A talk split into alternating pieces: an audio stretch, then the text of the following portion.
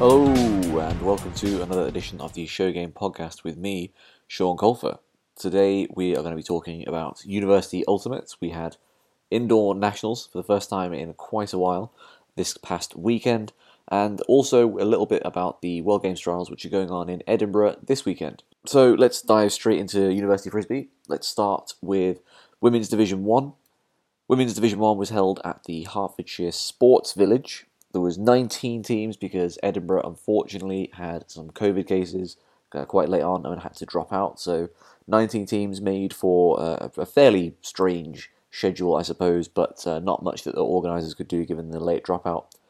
In the end, it was two teams who met in the final that had both been pretty dominant in the tournament. Sheffield, who drew with St Andrews in the pool, a 5-5 draw, slightly an odd result as St Andrews ended up coming last, although they did have three universe point losses, so perhaps they were slightly better than that record indicates. They just got a bit unlucky, but Sheffield didn't have any other games that were particularly close. They won 11-1 in the quarterfinal against Newcastle and 8-3 against Leeds in the semi-final, so kind of really dominant wins in the later stages of the tournament there.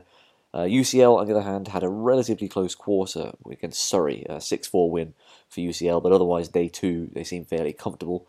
Those two teams featuring players from top clubs, Helen Thompson, who's Smog captain this year, leading Sheffield against Iceni, teammate of her sister, Casey Flight, and new Iceni addition, Bailey Melvin Teng. But two really good, really talented teams. Close game from the looks of things, but Sheffield took home the title and became national champions with an 8-5 win. So they were the not nationals champions last year in the mixed outdoor event that was held in lieu of having a university event, so clearly still looking good for the coming season. An 8-5 win meaning they take home the gold medals. Congratulations to Sheffield, best university in the world, obviously, so great news for all fans of University Ultimate. Elsewhere in the tournament, Bristol took home a bronze against Leeds, and Birmingham recovered from a loss to Bristol in the quarters to come fifth ahead of Nottingham, with Surrey beating Newcastle to get the final odd number in the top eight, although Newcastle can take some solace in the fact that they were the team that jumped the most seeds of anyone at this tournament, given they started 19th and ended up 8th, although a bit wonky given we're still working off seedings from a couple of years ago, and these teams, these squads, these clubs really are looking very, very different to what they did before the pandemic. The final note to Exeter, who's at the plate spot in the 9th, ahead of Loughborough in 10th, which we'll be coming back to, so remember that one. In Women's Division 2, Warwick were able to come home with the silverware after beating York. York finished third in their pool, and yet were able to battle all the way through and come into the final. Warwick came in as 7th seed, but won all their games this weekend. Only Bath, who finished third and won all their other games by at least 3, got to universe point against Warwick. Really close game there. Bath, I'm sure, are going to feel pretty hard done by, having had to play Warwick in the semi, because it seems as though those two teams were, the strongest teams at the tournament. Bath beat York 9-5 in the pool, so they had the head-to-head advantage there, really. But then, I'm sure if Bath did feel in any way aggrieved, it probably helped that they went home with bronze medals around their necks. So congratulations to them. Swansea rounded out the top 4. They lost to Bath in the final game there. The rest of the top 8 was Cambridge, Dundee, Plymouth, and Loughborough 2, who finished 8th in Division 2. Showing that they are in a good position for the coming years, and again we'll be coming back to that. So might as well move on to Men's Division 2. The Women's Division 2 tournament, I should say, was held in Nottingham. Men's Division 2 was held in Ilford, Redbridge Sports Centre. Cambridge ruined the party for Loughborough's other second team by beating them in the final on universe point. Cambridge played a lot of close games in this tournament, but pulled out the win in all of them. They won in universe point in their semi against Durham as well, so quite a few universe point wins for them, but well done to them. They take home the trophy in the Men's Division 2, just ahead of Loughborough's second team, so Loughborough's second team in both men's and women's performing pretty well. Cambridge came in as 14th seed in that tournament, but were able to take over the win as well, so another interesting point there. Durham won 12-1 in the bronze medal game, which is a little strange. They beat Liverpool John Moores University, but JMU have been pretty good up to that point. I suppose whether it's a close win or a huge margin, a win is a win. It still means that Durham get the bronze medals, but a slightly odd result there. And then the rest of the top 8 was Warwick, York, UEA and Bangor. So good results for all of those teams finishing in the top 8 of Division 2. The men's Division 1 tournament was also held in Nottingham, a different venue to the women's Division 2. So in the men's Division 1, there was 20 teams, just as there should have been in women's Division 1. Scotland right Nick Byrne was playing for Strathclyde at that tournament. So let's hear what he had to say about how the tournament went.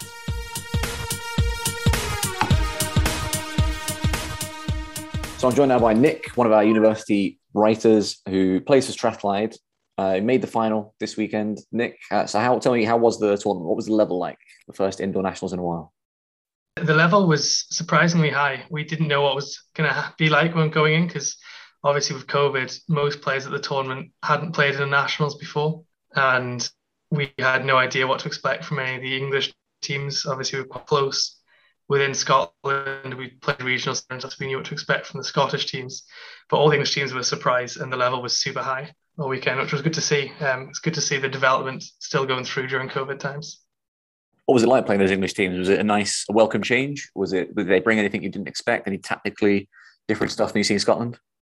Yeah, you never seem to see a 1-4 stack in Scotland, and then English teams seem to love playing it, which is interesting. And it's a learning curve in, and learn how to play defense against an offense. Don't really play regularly. That was quite an interesting experience. The way you say 1-4 stack is interesting. It seems like you don't really like a 1-4 stack. Well, I don't know. I feel like it works quite well. From my point of view, the 1-4 stack indoors can work really well, but it takes a lot of practice. It's better in teams that play together, which you usually have at university when you have people that are only together for a couple of years, which is why we never really play it up in Scotland. Fair enough. So let's talk about the actual tournament itself. What was the schedule like? It looks like it was a slightly strange schedule. What was it like to play? It was an interesting schedule. I'm guessing it came down to the fact that we only had 2 pitches at the tournament I was at. But it was split. The first day was split into 2 groups in the morning and then 2 groups in the afternoon, which meant on the first day we were 9:30 and we were finished by 1 p.m. And then the second day had all the lower brackets in the morning and all the higher brackets in the afternoon, which means we didn't start till 1:30. Wow. So we technically had 24 and a half hours between games. That's such a long time. It's very, very bizarre. Yeah. Maybe we could go out and watch the rugby in the second half. It's good fun. But that's a good outcome. Do you think that's played into the slightly weird results as well? Because I mean, if you look at the quarterfinalists, the top 8, there's 3 teams that started out in the top 10. Other than that, there's the second seed and the third seed, which is Liverpool and Strathclyde, the 2 teams that contested the final, and Sheffield, who were in the top 8. They were the 4th seed going into the top 8. But other than that, everyone else started outside the top 10. Do you think that's schedule weirdness that kind of threw people off? Or do you think it's just a lot of parity across all the division? I think it might partly be down to schedule. That came down to most was the big gap in a few years, because obviously the seedings from regions come from where the teams in that region fit completely different teams to what we've got now. Sure. Because St Andrews were coming in seeded like 14th or something, because that's where the second top Scottish team finished now. So we knew going into that they were completely underseeded, and we were like saying we feel sorry for the teams that are in their group because they're so seeded just because it's been 2 years since the last nationals. So the seedings are kind of wacky in that sense. But then you were able to come through your group unscathed, make it all the way to the final. What was that run like? I mean, you played against the Leeds team that beat Sussex, who was the number 1 team in the quarter, I think, and then you had a kind of a surprise package in Southampton in the semi. What was the route like? Yeah, our group was a lot of experienced teams. I think that we had 4 games. I think every group game we were trading up until around 4-5s, and then the sort of experience and game management that we've got in our team. We've got some like GB indoor players on the team, cut them down, set up a different defense to take away what they're playing, and then really play aggressive offense to give them no chance to knock them out of the game. And then every single game on the Sunday was very tight, very difficult. Leeds were super fast and super good at throwing. I think we had on our team, which was the main difference in that game. And then, yeah, Southampton were really, really good. They were they were very physical, but I quite like that when I play. And they really sort of took the game to us, which was a really, really fun game. Probably one of the best games of the weekend, that semi-final. And then, as I say, Liverpool and yourselves, second and third seeds going in. Very close final as well, 8-6, 2 points in it. Just what were Liverpool like? How are they to play against? Liverpool, I think both the teams in the final were very, very even. And Liverpool managed to get their noses in front quite early on. We had a couple of throwaways, and then Liverpool just didn't. And I think that was really the difference in the final. Yeah, essentially we threw away more than them. And when they were on offense, they didn't throw away. They were super patient, super smart with how they ran their game plan, and just kept the disc and eventually put it in the end zone. Whereas there was 2 or 3 points where we tried to force it in a bit too early, and there was a turnover, and then that's what made the difference in the game, really. So we've got, obviously, mixed coming up fairly soon. There's some good teams around. It looks like Sheffield and Leeds and UCL and yourselves all place pretty well in both men's and women's indoors. How do you think this sets everything up for mixed? Yeah, I think mixed is probably going to be a completely different set of results. I think there's going to be some teams, like you say, Sheffield, I think, had, if you took the average of the men's and the women's, probably the strongest performance across the two. So I think they're going to be really good coming to mixed. UCL, again, their women are so strong, and their men were all really, really solid this weekend. So I think they're going to have a good showing. Not sure how the Liverpool women did. I can't remember from the results, but their guys are obviously, the champions, so they're going to come in with a lot of confidence. And then from Scotland, us and St Andrews look to do really well. So I think it could be a really interesting, tightly fought tournament. So I'm looking forward to it. And it's going to be on 3G, which is good. Oh, nice. So it's going to be a bit of a bigger pitch as well, which I imagine suits all the Scottish teams used to playing on that kind of thing. Yeah, a slightly bigger pitch, and the surface we all sort of train and do our regionals and everything on. All right. So fingers crossed for you and for the rest of Strathclyde, I suppose, that you can go on better at mixing in a couple of weeks then. Yeah, we'll do our best for sure.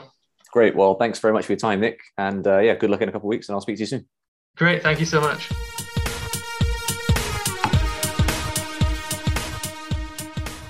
So thank you very much to Nick. To lay the results out there, kind of nail it all down.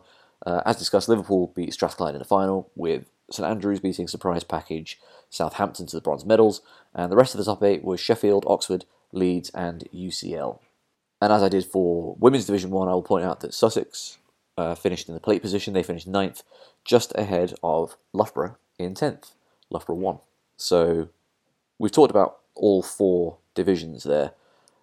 There's a couple of storylines to take here, I think. The first thing is we have a couple of weeks before mixed indoors nationals, and Sheffield look very good going into that tournament. Their women are obviously national champions.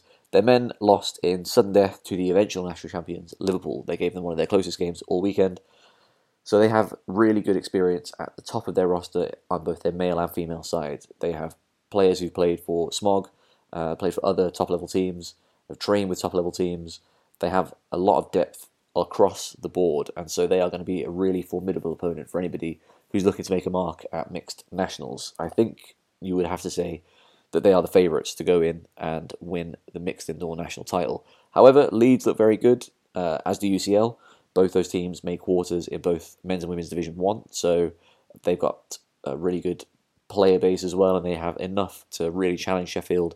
And also it'll be interesting to see whether some of the other teams who have the kind of top-heavy rosters that you're probably seeing in University Ultimate now, because of the pandemic, you'll have a number of people who are experienced, who played at high level, who've been around here for a long time, and then there'll probably be some first years and second years who've barely played competitive Ultimate, to be honest with you, because of the lack of University Frisbee. You take away some of those first and second years who might make the bottom of roster in men's or in women's, and you take your top few players from each gender and put them together into a mixed team, perhaps you'll see some teams who came lower down in the single-gender tournaments, kind of performing really well in mixed. So we'll see how that goes. It could very well be that there's some kind of dark horses that we are not identifying, but I would say that it looks as though Sheffield are going to be strong favourites going into that, trying to win themselves more medals. And then there's plenty of teams, like I say, Leeds, UCL, The Scottish teams are also there. You know, there's plenty of teams that could also make a run here. So let's see what happens in a couple of weeks. We'll have a little bit more of a preview of that coming up. And then second, there are a few teams that look well set up for future success. Southampton and Strathclyde both made semis in men's and also had second teams in Division 2 in men's, while Birmingham also got a second team into men's Division 2. The Scottish women's looks in a pretty good place, again, with Glasgow, Edinburgh and St Andrews all getting second teams into Div 2, although the Scottish teams that did one were all shut out of the top 10. As I say, we didn't see Edinburgh, unfortunately, after some COVID cases kept them away, but the other teams that were there were all shut out of the top 10. The highest placed Scottish team was 11th, so potentially not as strong a year as we've seen at the top for the women's teams in Scotland, but the depth certainly looks to be there and certainly looks like it'll be there going forward. However, the one team really to talk about here is, as you may have guessed from listening to the recaps of the other divisions, is Loughborough. Loughborough had first teams in both Division 1s, they finished 10th in both, and they had second teams in both Division 2s, finishing 2nd in men's and 8th in women's. That is very, very impressive strength in depth. They've got a lot of players, clearly, who can play at the kind of level they're going to need when we get to outdoors, because if you've got enough players to make up men's and women's teams that make nationals for two teams, then I would say you're going to have a pretty strong pool of players to draw from when we get into a situation where you're going to need more like 12 to 14 to 16 players rather than the 7 to 8 you might need to play indoors. So Loughborough, I think, a team to watch outdoors. I know that they are one of the few teams that seem to have grown during the pandemic. They're getting loads of people training. Their club is really going from strength to strength, and I look forward to seeing what they can do in the next few years, especially with kind of a resurgence with Spice in women's ultimate in the Midlands, and fingers crossed, despite the seeming lack of a men's team with Emo potentially not going ahead this year. Fingers crossed there's some development opportunities for those players and they can continue playing and continue developing, and we can see a really strong Loughborough team in the next 2 or 3 years here. So that's the university side of things. Congratulations to Sheffield and to Liverpool most specifically, but then also congratulations to Cambridge and Warwick.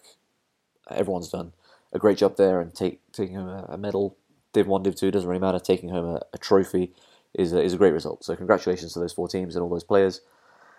The final thing to talk about here today is the World Games trials. So the World Games trials are going ahead in Edinburgh tomorrow, or today, depending on when you're listening to it, this weekend. We obviously have ran the team list, the people who are trying out on the website. I think there's one person that wasn't in that final list, so it's around 40 trying out in Scotland, which obviously means it's going to be an intensely competitive session. Obviously, the weather is not necessarily ideal. I think it's going to be a lot of rain. That seems to be the forecast, but it does not seem to be as windy as we experienced on Friday across the country, where it was 90-mile-an-hour winds in some parts of the country. It seems like it's going to be gusty, a bit blowy, but certainly not completely terrible. Definitely playable is what it looks like. So that is good news, because having to play such a high-level trial in such terrible conditions would be pretty bad. But it's just going to be a thrower's wind, I would say. It means it'd be a bit of a battle for every yard. And I suppose it really means that it'll stand out between those who can throw and those who can kind of throw, because at the top level, at the kind of level these players are going to have to be playing at and competing at, there's such a big difference between people who are good throwers and people who are good enough throwers. So it's really going to separate those people out, I think, and really show the strongest throwers compared to the rest, which, considering if you look at the squad of people that's trying out, the 40 people that are trying out, it's an interesting group, because it seems to suggest that Lucy and Sam, who are running the team, have at least are considering the idea that they're going to have specialist handlers. They're going to have people who are there for their disc handling skills mainly, although there's plenty of people on there who are obviously great athletes as well, who are good defenders, good cutters, they can do everything, but they are, if you were putting them down on paper, you would say that they are handlers. In previous World Game cycles, both for Great Britain and for other teams, there's been a sense that you want to take a group of generalists, people who can do a bit of everything, because there's so few roster spots. You don't want to bring somebody who's basically a specialist player who's not going to contribute in other areas of the squad. You can bring a handler, but if you bring that handler, are they helping you out deep? Can they play D? Are they going to be able to move around like you're going to need them to? Do they have the speed, the athleticism that that the other players on the team have.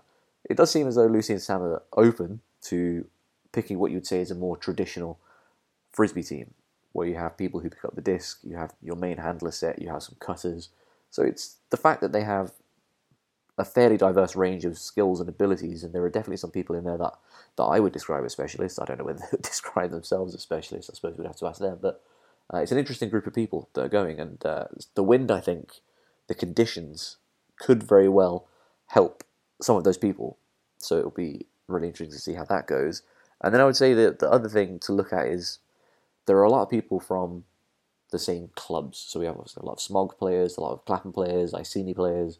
We talked about this at the time where there's only about 7 or 8 clubs that are really heavily represented.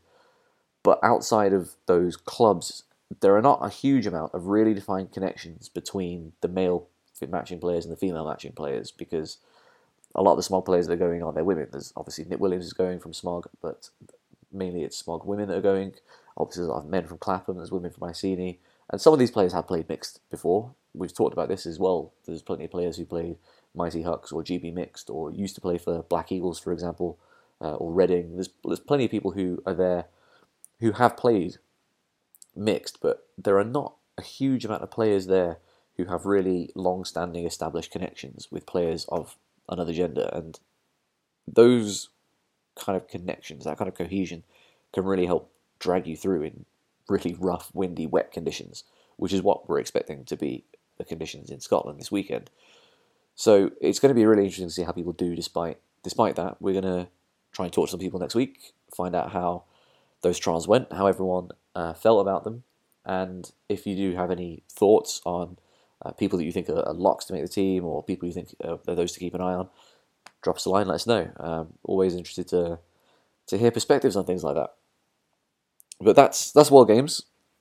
As I said on Instagram earlier today, or this week really, we are going to be starting the voting for Play of the Year soon. If you didn't see the bracket, you can check that out. I think it'll be on the Send It channel. We can get a link on the Instagram page for that. We'll also be uploading the brackets to our Insta page, put them on the website, and I'll be putting out votes with videos of the plays, and then you can choose between them on Instagram in the coming days. So keep an eye out for that. Join in with the voting, and let's select what the best play from British and Irish teams was in 2021. The final thing to note is that next week I'll be travelling to Valencia to play Sabbat Mixta. This was a tournament that was supposed to be a warm-up for Beach Worlds in April. Beach Worlds obviously cancelled, as we discussed last week. So now Sabbat Mixta is kind of the pinnacle of where the Mixed Masters team that I'm playing with, GB Mixed, and there's also France Mixed, I think Germany Mixed, they're going here as well. It's the pinnacle of where we're going on this kind of like journey as a team, to use a horribly corporate term. So it's going to be fun. It's going to be nice to be in the south of Spain. I think the weather's going to be a little bit different to what we've experienced over the last 48 hours or so in sunny London. So I look forward to that. I'll try and get some stuff sorted for you all ahead of time, but there may well be a Dispatch from Abroad to listen to at some stage as well. So you can all look forward to hearing me talk about how nice it was eating tapas and drinking wine. But until next time, thank you all for listening, and I will speak to you soon.